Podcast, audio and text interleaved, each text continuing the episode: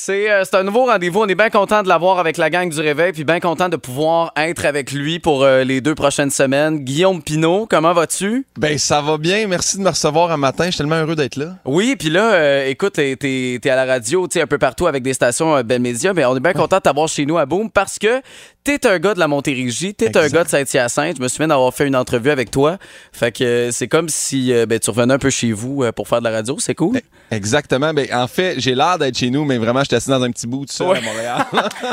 T'es pas à l'expo Saint-Hyacinthe euh, entre la vache puis le chocolat. Puis, J'aurais euh, adoré ça aller chez mes parents dans le sous-sol, puis Ouais. studio, mais non, regarde. Euh, Regarde, peut-être un jour. Sait pas parce que tu vas être là pendant bien des semaines puis euh, à nous parler plein d'affaires. Puis là, tu veux nous parler d'enfants. Est-ce que tu as une annonce à nous faire, quoi? Ben Ou, hey, non, tellement pas. C'est juste que crime, je suis rendu à une période de ma vie où tout le monde me parle de ça. C'est tellement invasif, tu sais, allez-vous avoir des enfants, pratiquez-vous, en voulez-vous, asseyez-vous d'en avoir là. Je suis quand même pas là parce que tu nous jases puis qu'on est dans le bain. Ah C'est oui, invasif, c'est ça que je te disais.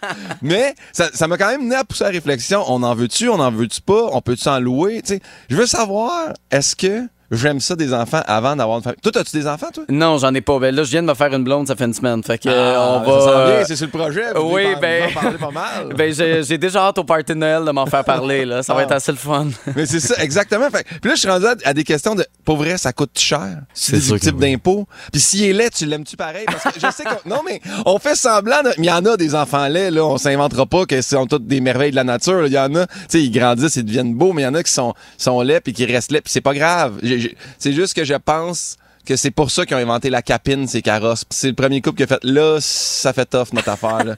tu remarqueras, ceux qui mettent les capines, ils les mettent quand même quand il fait pas soleil. Fait que ça, c'est un indice déjà là. Sinon, je me demandais aussi, tu sais, mettons, t'as un enfant, mais que par euh, pur hasard, t'as tiré à la loterie des fainéants. Parce que ça aussi, ça existe, tu sais. Moi, j'ai, moi, j'ai un neveu de 4 ans, il veut jamais rien faire. Ah oui. Veux-tu aller au cinéma?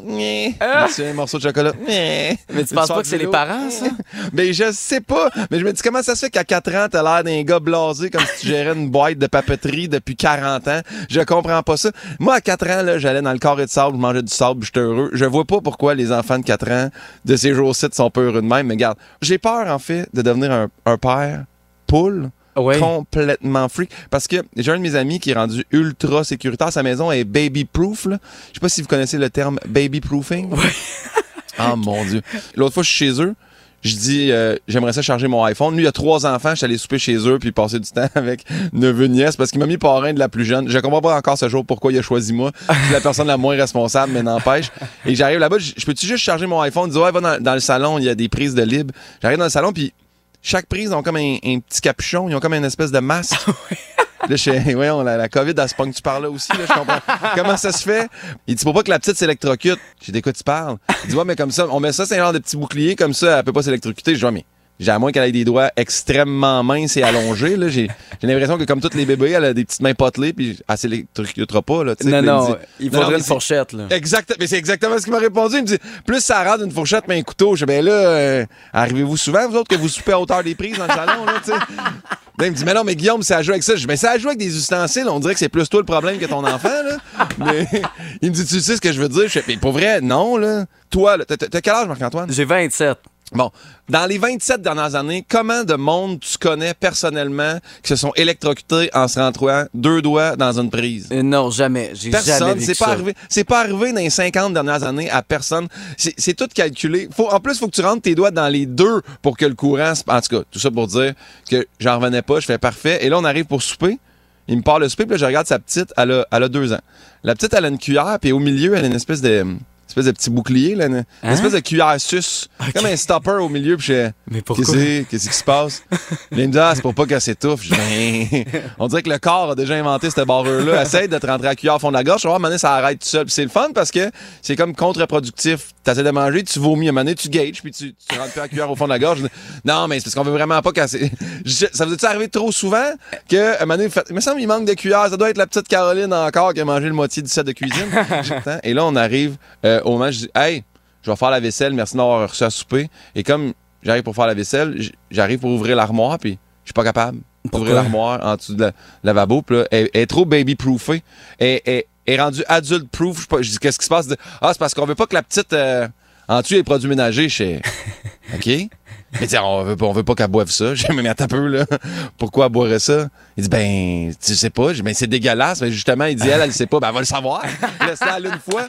Puis je sais que les parents détestent ça quand on fait ça. Mais moi, j'ai un chien, OK? Puis je, sais que c'est inacceptable. On peut jamais comparer un enfant à un chien. Mais sérieusement, j'ai Pauline la Golden. Fais la suivre sur Instagram. Chien magnifique. Mais Pauline, c'est une niaiseuse. Tu sais, je l'aime d'amour, mais des fois, regarde, Marc-Antoine, elle mange sa marde. Qu'est-ce que Ah je te oui. dis? Ça arrive des fois, elle se rend malade. Je me dis, mais nous, on a- on n'a pas de barrure en dessous de l'armoire. J'ai une bouteille de comète que j'ai depuis probablement 25 ans que je passe ça d'appart en appart. Mes parents m'ont donné ça dans mon premier trousseau. J'ai ça encore. Je sais pas à quoi ça sert, mais c'est un petit pot vert avec de la poudre blanche dessus. Pauline, là, elle a déjà réussi à ouvrir l'armoire avec son museau. Elle s'est pris une liche là-dessus. Et. Puis, Elle est jamais retournée, tu comprends? Non, c'est ça. En fait, j'aime pas ça, c'est terminé. Ce que j'essaie de dire aux parents qui baby-proof les dessous d'armoire, c'est que si ton enfant s'ouvre la bouteille de Windex puis se prend une gorgée, regarde-la aller. Après ça, après une gorgée, il comprend, c'est parfait. S'il continue à te descendre la bouteille, je te l'annonce tout de suite, t'as pas le prochain Einstein. ok? Non, non, Puis- non, non. Que je me suis pris des notes, là. J'ai juste écrit, à la fin, je- ça n'a pas de bon sens, je peux pas terminer de même. J'ai écrit, tu sais, la barrière, c'est correct, pas qu'il déboule les marches, mais sinon, live free or die. Mais je pense pas que c'est vraiment la bonne chose. Non, non, non, non. Pour les enfants. Mais tout ce que j'essaie de dire, Marc-Antoine, c'est que je suis disponible si jamais vous voulez louer vos enfants. Je veux savoir si je suis prête. On dirait qu'avec Hey. ma chronique, je te confirme que je suis pas prête, mais d'un coup que. Mais moi, c'est surtout que tu compares un chien à un enfant. moi, c'est ce que je retiens à la fin de ta chronique. Là. Mais bonne rencontre dans la belle famille, tout là, là, ça s'en vient, ces oui, questions-là. Oui, j'ai bien, bien hâte de, de pouvoir gérer ça. Puis bonne chance euh, à faire un enfant. Là. Euh, Hey, hey, on te retrouve à chaque mercredi avec nous autres dans le réveil. Merci, euh, Guillaume, de nous Gra- offrir ce, ce beau cadeau-là. Grand plaisir. Gros bisous. Bye bye.